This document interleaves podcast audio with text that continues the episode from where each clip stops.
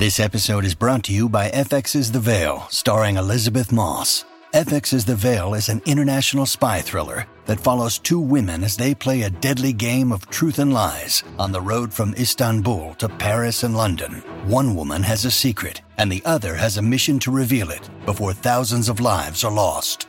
FX's The Veil, now streaming, only on Hulu. Welcome to the New Books Network. Welcome back to New Books in Political Science, a podcast on the New Books Network. I'm Susan Liebell at St. Joseph's University, and today I'm joined by Dr. Erin L. Thompson to discuss her new book, Smashing Statues The Rise and Fall of America's Public Monuments, published by Norton in 2022. I'm thrilled to be interviewing Dr. Thompson here at St. Joseph's University, where she just delivered the annual Garrity Lecture in History. In the United States, the national debate over public monuments often frames the removal of statues as a revision of history. But Dr. Thompson suggests that we need to interrogate both the creation and removal of monuments to understand the essential role they play in creating national narratives and determining who is seen as an American.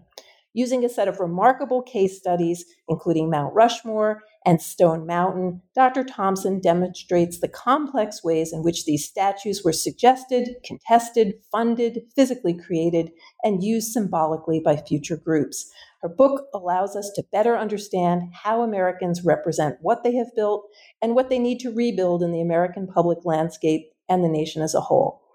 Erin L. Thompson is an associate professor of art crime at John Jay College, City University of New York. She's an expert in the deliberate destruction of art, analyzing the ways in which this destruction has sometimes harmed and sometimes benefited communities. Her first book, Possession The Curious History of Private Collectors from Yale in 2016 was named an NPR Best Book of 2016. And her impressive public facing scholarship includes the New York Times, Washington Post, Time, CNN, NPR, BBC, Freakonomics, and Smithsonian Magazine. I am delighted to welcome Dr. Thompson to St. Joseph's University and the New Books Network. Thank you for having me. So, you have a very interesting background. You have a PhD in art history, but you also have a JD. So, tell me a little bit about how these two streams of education um, have have brought you to writing about monuments and, and how we think about symbolism in the American context. Well, I could pretend like it all makes sense, but it's really just I was getting my PhD in traditional art history uh, classical Greek and Roman and ancient Near Eastern. And then I thought, wait, I'm never going to get a job.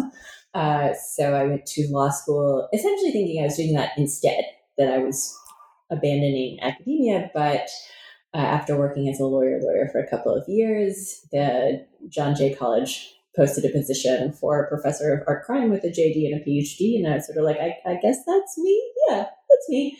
Um, and it's been great because I've got to more or less invent a field of what I'm interested in and discover all sorts of ways in which I can mutually illuminate the history of art, but also the, the current art market, the way the law works through using artistic case studies, um, all while getting to um, explore new fields. So, uh, this uh, book came out of my interest both in um, the history of art analyzed through a legal lens and also trying to look at how um, the law can help us change uh, the future of art.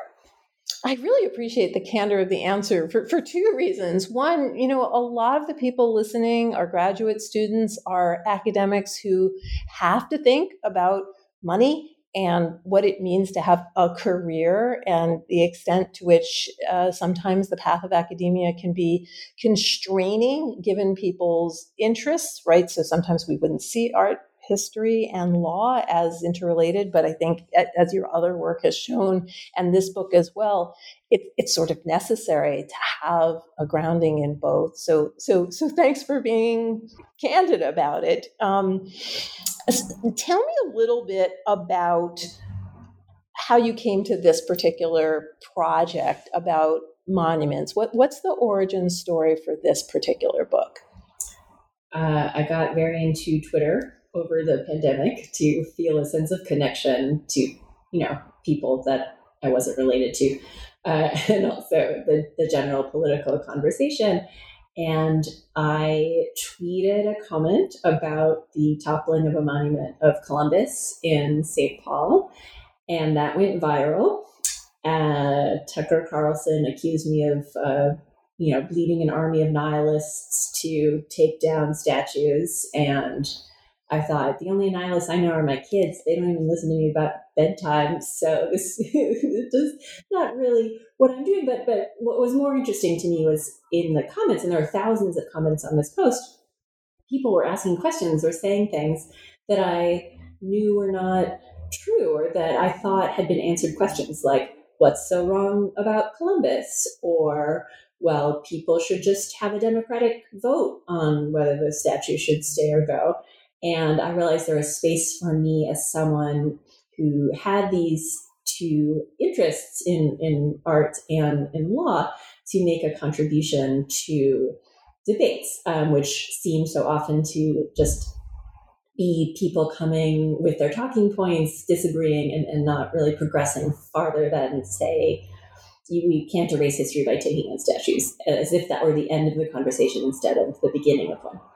You know, in reading the book, I, I, mean, I would describe you as a really good translator. This is a Norton book. It's kind of a classically Norton book in that it translates these arguments that have been had in academia, but it combines original primary research. So you're doing two things. You're sort of, you've got the background of what's been done, and you're doing the, uh, you know, in the archives um, primary research, but you're translating in a way that's very, very clear. So, the way I read the book would be that it would be a very appropriate book to um, assign to an academic, uh, uh, to a sorry, an undergraduate or to a graduate student. It's an important book for people who are doing research that, uh, in which maybe they're doing some of the theory, but they don't have some of the detailed case studies. They haven't been through the accounting books the way you have and the personal letters and it's clearly a general interest book. You don't need a background in art, politics, or law to read this book. So um, I think you do a great job in making that happen. It's a hard thing to do, that kind of translation. Uh, you have hinted at this already, but a lot of times the the narrative is that neutrality would mean leaving up the statues. They're part of quote unquote our history, and the people taking them down are somehow interrupting a history. Like they're trying to be the transgressors.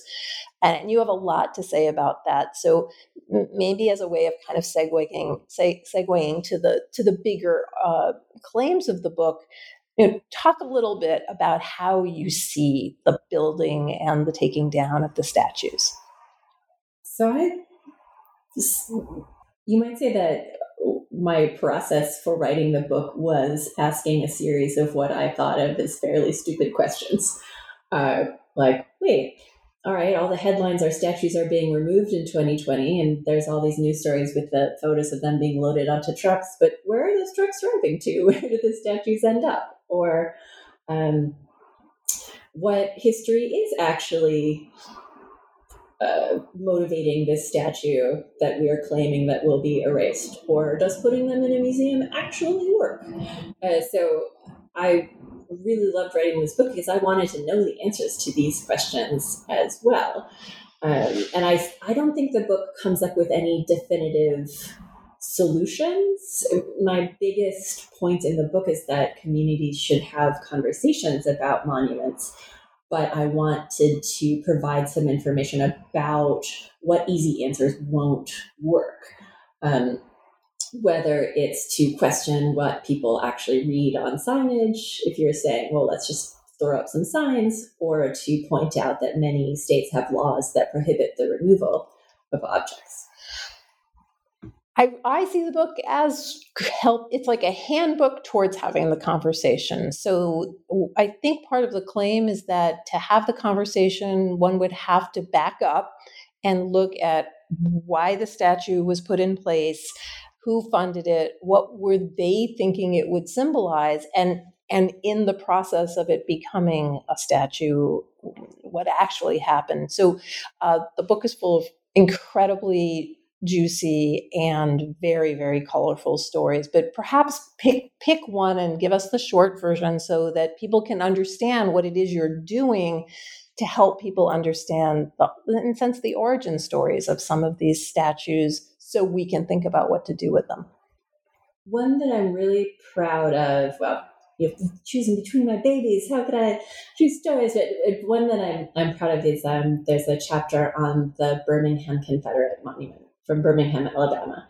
um, and I'm I'm proud of that because I was able to talk to people who were involved in the taking of it down and and fill in some of the backstory of why it went up and and support how their feelings of this statue being oppressive um, uh, were not just sort of general vague in the air, but this was exactly why the statue went up, or the, the monument went up.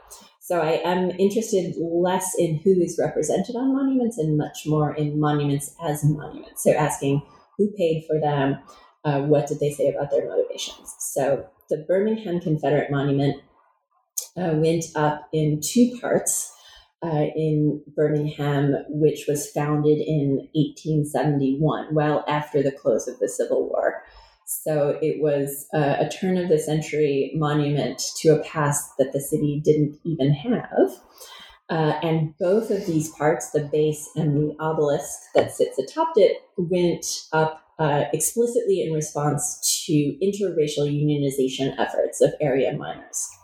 So uh, if you read the dedication speeches, which were reported at great length uh, in the local newspapers, they're all about how Confederate soldiers sacrificed themselves, um, had no thoughts of financial gain, just paid attention to their betters in order to stand up against what one speaker called the hideous specter of threatened racial equality. Uh, they're really not hiding what they were doing. Not subtle. Not subtle. Um, and what what specifically they were doing was trying to break this interracial cooperation in the union, trying to get white working class men to identify with their Confederate fathers or grandfathers and say, no, um, maintaining the color line is more important than than getting a living wage. Um, right, class class cooperation versus uh, being split through racial um, separation. Right. And I was especially interested in this question of what did uh, monuments mean to white Southerners? What message were they intended to send? Because today you so often hear people saying, well, eh, these monuments are about heritage, not hate. Um, but I, I wonder, do they, again, another of my stupid questions, do they really praise the heritage um, in a way that everybody would agree with?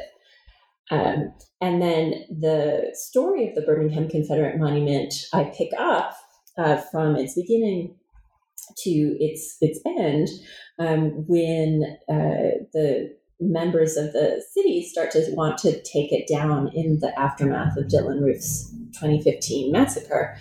And it becomes uh, an incredible debating point within the state of Alabama. So, Birmingham is a fairly liberal city within a conservative state. And the reaction to Birmingham citizens saying, we're thinking about taking down this monument, which um, since the 70s, Birmingham has been a majority black city. So it's a monument, again, to a past the city didn't even have that denies the humanity, the equality of the majority of its citizens. Um, and the state responded to this by passing a, a law protecting monuments so it could not come down. Uh, so when in 2020, the current Birmingham mayor, Randall Woodfin, ordered it to come down, he was he's breaking state law. He did. He was the first public official to take down a monument. Um, after the death of George Floyd, and he thought he might be risking criminal prosecution or removal from office. Uh, so I really wanted to to talk about this decision that he made, and also to point out that this continues. So I track in the book um, the many legislative proposals. Almost every state has considered strengthening um, their preservation laws for monuments, increasing criminal penalties for removing them. So a lot of people are talking about 2020 as a year where we started considering our public art, whether or not um, things should remain on view, but it's also kicked off a real protective process that might be even more long lasting. Wow, and you can really see the intersection of law and, and art. Are there any uh, federal laws in, involving art and monuments? Is most of this state law? How many places have local ordinances that affect what will happen? This um, most of the monuments are under state or local control. Uh, a surprising number were put up through, I guess you would call them public-private alliances, heritage groups that have um, still technically retained control of a monument. Um, there are a lot of controversial federal sites with monuments, like uh, a lot of Civil War sites, Arlington National Cemetery, etc. Um, so those are uh, in some ways easier, some ways not to change. Everything is very slow moving process, more or less. So give us an example of a federal, because it's interesting. You think about Washington, D.C., it's, it's kind of monument city and you can't really turn one way or the other without seeing some monument that symbolizes uh, sometimes conflicting narratives of, of the what we consider to be the american experience or who is an american but what's one kind of federal one that you find interesting well, the U.S. Capitol building is absolutely chock a block full of representations of, I'm making big air quotes here, Native Americans, um, because they are just very generic or mishmash of Indian accessories um, put up there only to support the cause of westward expansion. So it'll be Daniel Boone killing a warrior or the death of Tecumseh. These are both images from the US Capitol Rotunda. Uh, and it is almost a, a politically toxic issue to try and question these because it it um it opens up such a can of worms. Or even what I open the book with is the Statue of Freedom, an allegorical representation of the idea of freedom that still tops the US Capitol building, which was made in part through the work of an enslaved man, Philip Reid, who was owned by the sculptor who was casting it in bronze. So I open the book with the idea that it's really no surprise that white supremacists took over the, the Capitol building uh, for a brief period, fortunately, but it, the the building, the artwork itself uh, exists to was created to put forward these ideologies, uh, and it, it, they the artwork still continues to do this, even if we ignore it, even if these monuments might seem something that's only there to gather dust or to have pigeons perch on them they're still able to be activated. So, um, you talk in the book about North and South, and you you have a, a, remarkable chapter on Stone Mountain that you just actually presented here. Students were very interested. Students at the event, students back in my class were just completely taken by your description of, of, of the ways in which money from the Ku Klux Klan, for example, was was funneled into the project and the and the various um, overlays. Can you should say a little bit about race and both North and South in terms of, of, of monuments. I mean, the book is really is making a case that it's not simply just about Southern monuments. Right. I, I get accused sometimes on Twitter of, of Yankee splaining the Confederacy, but I'm also uh, fairly critical of Northern Union War monuments too, because the benefit of the human purpose of monuments is to set a course for a community. They're to show us aspirational ideas of what our society should look like, who should be respected, who should hold power. So after the close of the Civil War, there's a real national project of figuring out what it meant to have granted political equality to former enslaved people.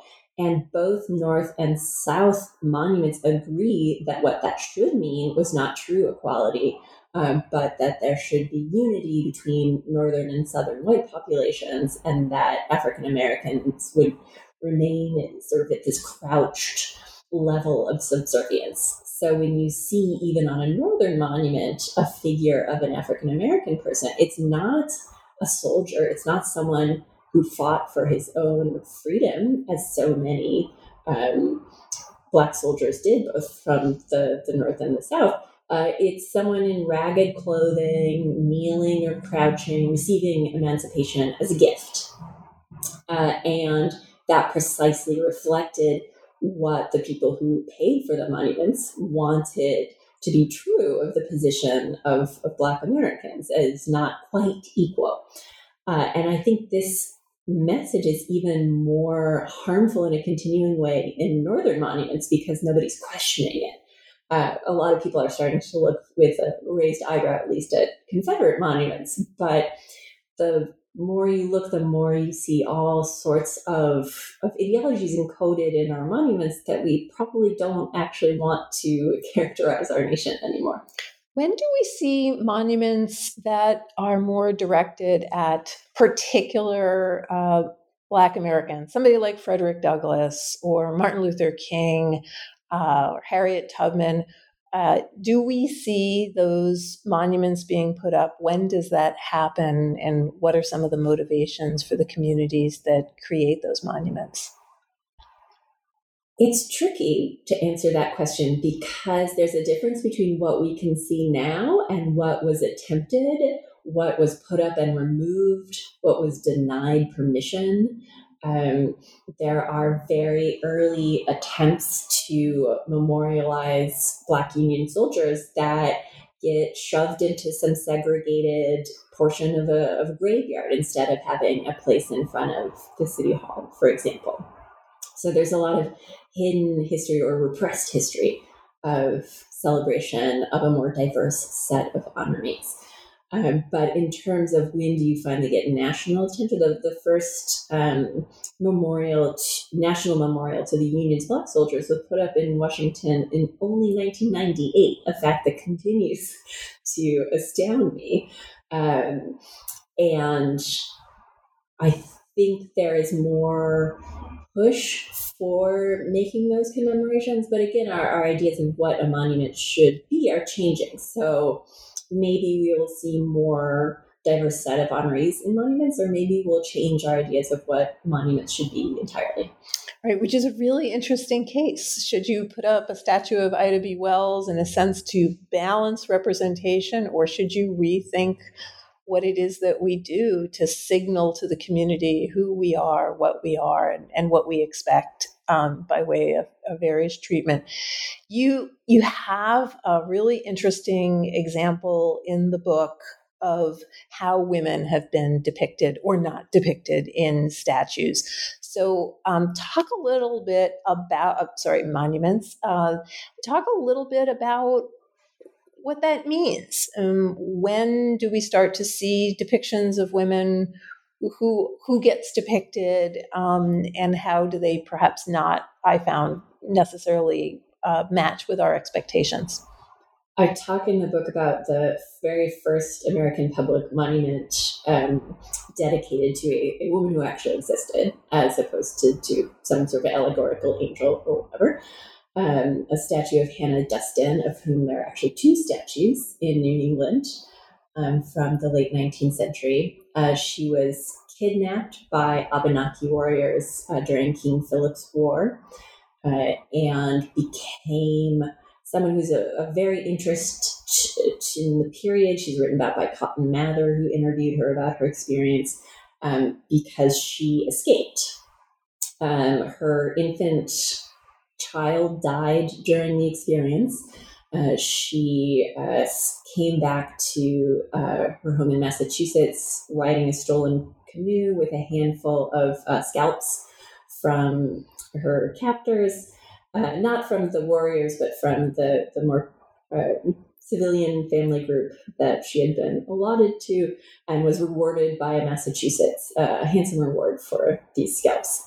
Uh, and so she became a symbol in the era, and then even more popularly in the 19th century, of through a lens through which um, American settlers could see themselves in the way that they wanted. As we moved westward, um, you could see yourself as someone who was calm, who was reacting only to unjustified violence, um, as someone who was more a victim than uh, an aggressor, uh, instead of seeing oneself as a more realistic picture of, of white control of um, the West.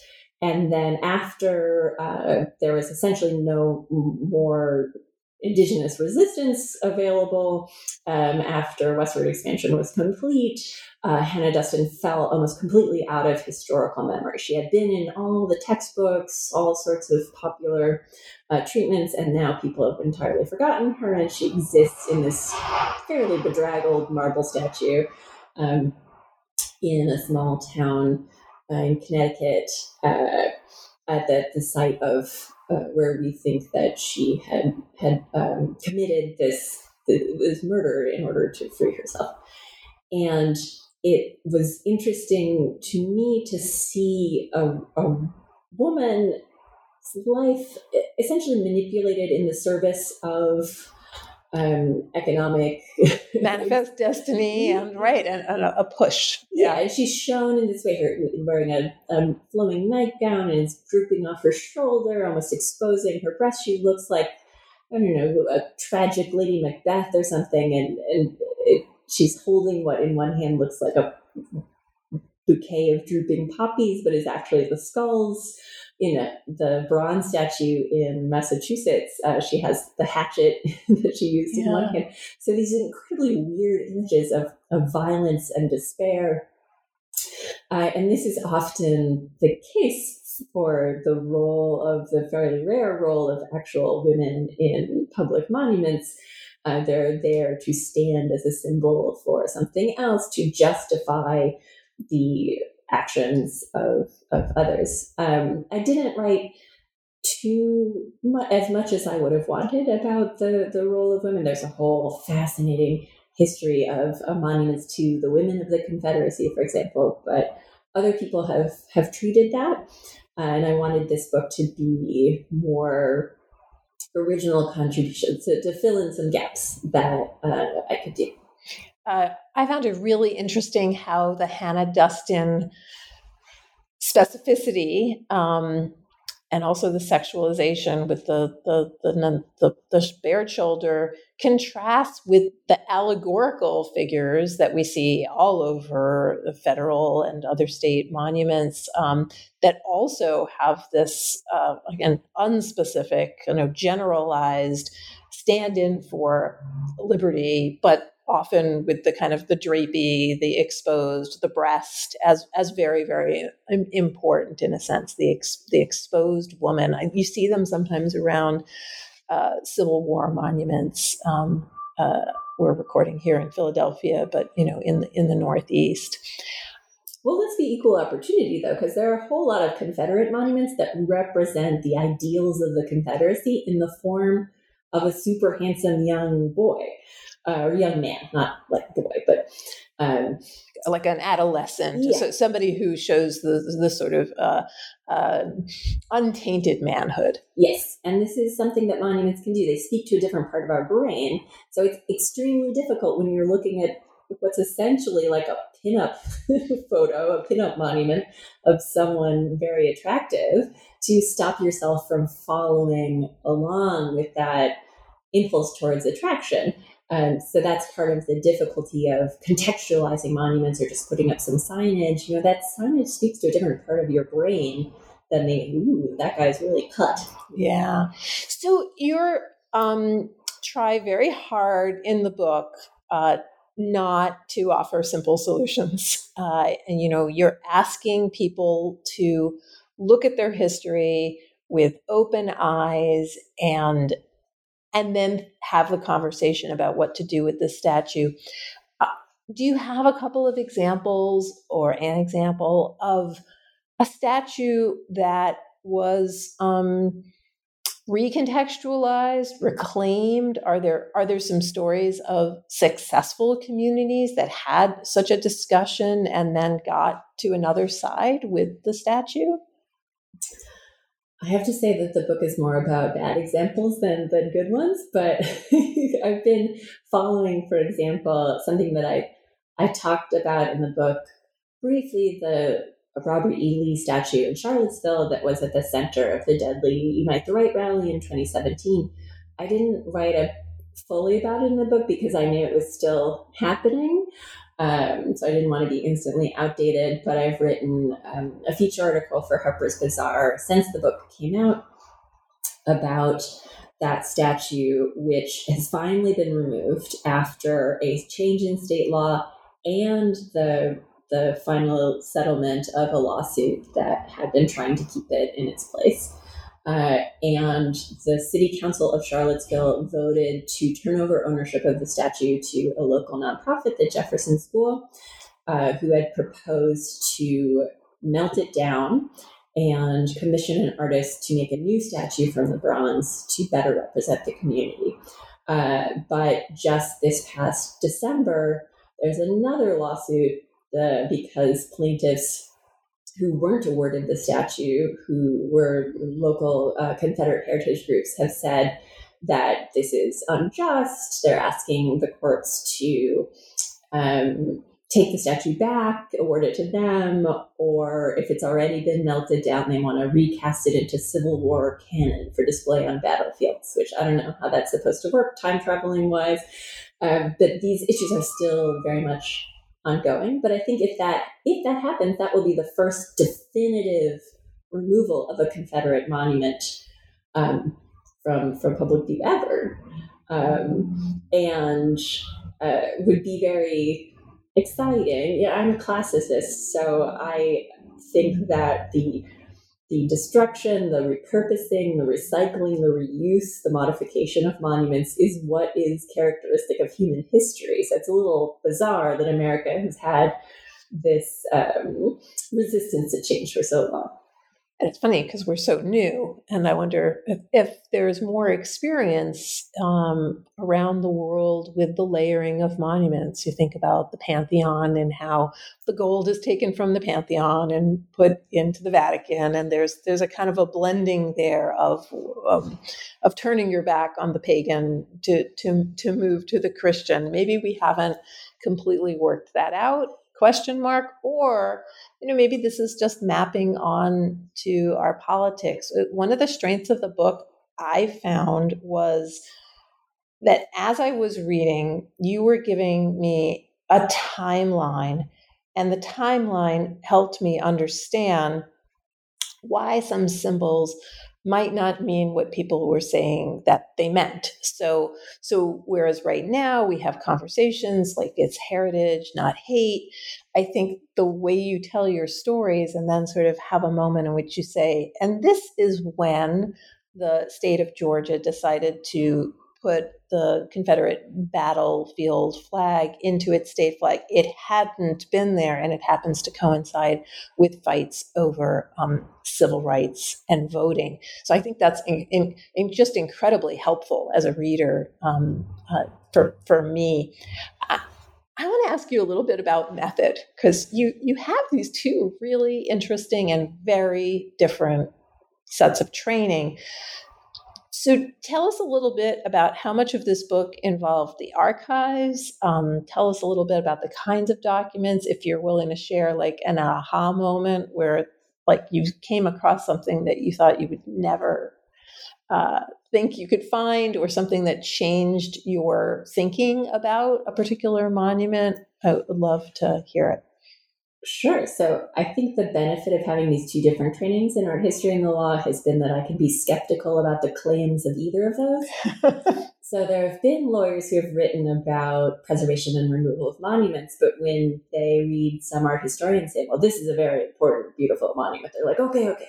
And I'm like, mm, actually, no, that's mass produced ridiculousness. Or and even more on the art history side when they're like, oh, but it's the law that can never be changed or questioned that this thing has to be up. I'm like, you know, people made the law too, so let's let's do some back and forth. Um, the methodology of the book was even stranger because I wrote it all during the pandemic. So the saddest artifact of the whole process is this elaborate spreadsheet where I have, all right, here's the call number for this book in the library that I'm near, and then a, a bit farther away. And if I have to go down to, you know, uh, none of those libraries ever opened oh. while I was writing. Uh, so I am the type of person who likes to know everything that everyone has ever thought about a topic before weighing in on it. So for my first book, I was, you know, reading everything, doing that great thing where you can be in the library and sit on the floor of an aisle and just look at all Been the books there. down the shelf. Um, could not do that for this one. So it really pushed me to do several things. First, to seek out monuments that I thought hadn't been written about extensively because I didn't want to miss what people had to say. Um, and pushed me to do much more historical research. Uh, so finding monuments where the archives had been digitized, especially monuments um, that had historical newspaper reporting on them. Um, because there are just all sorts of dedication speeches, letters to the editor, artists fighting back and forth. Uh, and I was able to really trace the history, the early history of monuments, and then find monuments where I could connect the beginning of the story to the current updates. Um, and not just relying on newspaper reports, but the the book forced me to do something which is absolutely terrifying, namely pick up the phone and, and interview people. I ended up interviewing um, the, the mayor of Birmingham, the indigenous activist Mike Forcia, who had toppled the Statue of Columbus that I tweeted about in the first place. Wow. That's a wow moment for a researcher. Yeah, and it was quick because we were information sharing, so he hadn't necessarily known about some of the early history of the statue, and, and I wanted to ask him, well, what what were your motivations? Because so many newspaper reports were were talking about his motivations as if they understood what he was trying to do, um, but no one had really interviewed him, which is incredible. Uh, so I got to help bring his story out there, which was very important to me. There's some part of me cynically that understands that why he wasn't interviewed. Because it seems to me that some of the argument about culture war, about the monuments, isn't actually about the monuments. It's about other issues of politics, and the monuments are stand ins. So, in some way, what for me distinguishes this book is a real focus on the monuments and where they come from, but with a lens that includes politics and other motivations that people have, but trying very, very hard to to to look at the origins and trace them and their many permutations uh, along the way. You mentioned newspapers and you using newspapers. And as I was reading the book, I thought a lot about the ways in which you point out how newspapers are amplifying the messages of the creators and funders of these statues. It's almost as if they're using the newspapers to convince people of why this would be a, a good idea. And so I wanted to ask you whether you thought that that was a fair uh, representation of what you're trying to do, and also the extent to which you saw differences in the black press and the white press in the period that periods that you were looking at. Definitely. You can't read these newspapers as straight reports of fact. They are people attempting to put forward an idea of what they're doing. Um, but it's just that in the in 1898, for example, like people are running explicitly white supremacist campaigns, so they are proud of the fact that they are racist. Um, you have to ask more questions to figure out what actually is happening around this rhetoric in the newspapers. So, for example, I talk a lot about how the first sculptor of Stone Mountain, Gutzon Borglum, who would go on to sculpt Mount Rushmore, um, was in desperate financial difficulties. He had a lot of debts that he had no way of repaying. So he's using the newspapers to talk up this uh, monumental project, not because he's some big fan of the Confederacy, but because he needs money. But the newspapers are not saying, by the way, Mr. Borglum is broke.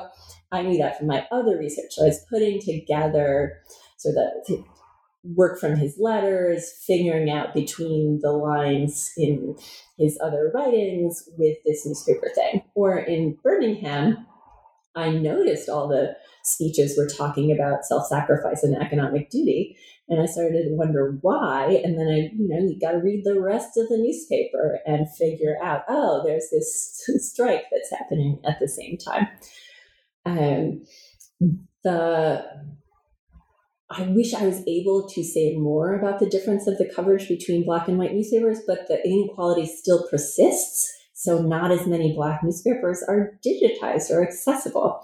So again, if I was able to have more time in the archives, I could have said more about that. But I, I reconciled myself to thinking that um, the the white perspective on these monuments has been under theorized uh, so I was able to do that. You know, Americans of color have known that these monuments are bad news for a long time. I didn't need to repeat something that, you know, Frederick Douglass first said. Uh, I wanted to know what it meant to a white working class citizen of Birmingham who was thinking about joining a union or not. You know, over the years that I've been uh, host of uh, co-host of this podcast, I've seen that in many books, this access to the Black press presents a problem. So, for some people who can get into a particular archive or are lucky enough that a particular local paper that's related to their case study, in fact, has a fabulous archive. You know, uh, they're dealing with the Amsterdam News or something. But there is also a new digitizing project going on, which um, I will look up who's doing it and forward it to you. So there's there's hope for the future that more uh, you know, using using the digital archives for newspapers is great, but you realize you're not getting most of the ethnic newspapers. You're not getting some of the local newspapers. It's it's interesting. Uh, in your talk, uh, which was focusing on the Stone Mountain case, uh, there were some questions uh, in the Q and A, and you mentioned concentration camps and the manner in which they try to control who can use their space such that they have control over the meaning of the space that it can't as you put it in the q&a be transformed into a neo-nazi symbol. Like look how exciting the death is. And uh, the talk was a couple of hours ago and i was thinking about so in the united states in monuments that are on public land how is this managed given that the right to ask for a permit can't be usually denied on the basis of ideology or viewpoint discrimination. So how how do sites that are publicly owned in the United States deal with that reappropriation? It's it's tough. Um, the Stone Mountain, the, the Klan keeps asking to burn crosses there, as they had historically until the, the 90s. Um, and you can deny that on the basis of fire hazard and uh, a risk of violence. Um, but you are supposed to let people use sites as they will, but uh, which I think is fair. Um, what I want to point out is that a facade of neutrality is not actually neutral if the monument was designed to reinforce ideologies of white supremacy. If you just leave it there, that's what it's going to be putting out in the world. So the idea of just you can move something to a museum and, and leave it there as if a museum is some magical anti-racist force field around it that will take care of all the problems, that's that's not good enough. And I worry too that there are really interesting proposals to display removed monuments in the state um, that they were removed, covered in paint, still, etc. Um, but won't that look even more like a martyrdom for some people? Uh, so, how do you, as a museum, fight to make it a truly neutral space where, where multiple people can have their points of view respected? Versus these monuments coming in already being so pro white supremacy. You gotta you gotta knock that down a bit, I think. So this is a big book. You have like remarkable case studies in each chapter. There's there are common themes, but there's also just a, a lot of deep diving. Um, is there something I haven't asked you about that you think is really important to the book that we should make sure listeners know about? Oh, you're pretty good. You're good at this. I don't know uh, if anything is standing out except for you know, like my editor's biggest comment on my first draft is you need to tell people what to think. I was so resistant. I just I want it to be the stories and the information, and then people can make up their own mind. So so I did accede a little bit and put in some arguments, uh, but I still think of the book as a, like you said, a toolkit towards having these debates, and I try and encourage readers to do the same thing because this is an era where we're we've reopened the question of of public art, what our public spaces look like. And I want everybody to participate in that conversation and to make their voices heard. You know, experts don't have any better ideas about what to do, what the future should look like than anybody else. So it's a really exciting time to be a historian, but also just to be a citizen making these um, decisions.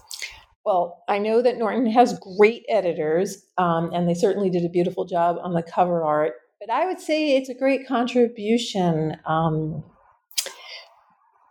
that you resisted that because I think I found one of the great pleasures of this book in that you were resisting telling us what we must do with Stone Mountain or what would be the best thing to um, do with Hannah Dustin. on the other hand, uh, there there are assertions in this book, this, and I think one of them is there is no neutrality in you can't create neutral spaces for these monuments. They have a very long timeline, and sometimes how they were conceived was not how they were experienced by the people in the spaces. That was transformed over time, and we can transform it. And sometimes it's very important to understand what they were there for that we somehow are not thinking about. Um, tell me what you're working on now. And I know this book just came out, so I don't mean to put pressure on you, but you, you, you strike me as the type who probably does have something else. What, what, what are you thinking about right now or working on? Uh, I just signed the contract for the next book, uh, also with Norton, about art forgery. Oh, art forgery. Well, um, I figured I should get a fun book after after, after this, book. This is a hard book to write, and uh, I often admire the authors who sort through the more challenging and difficult history. Well, I hope when you finish the art forgery book, you will come back and, and talk about it with us. Uh, I've been talking to Erin L. Thompson about her book, Smashing Statues The Rise and Fall of America's Public Monuments published by Norton in 2022. Thanks so much for joining us.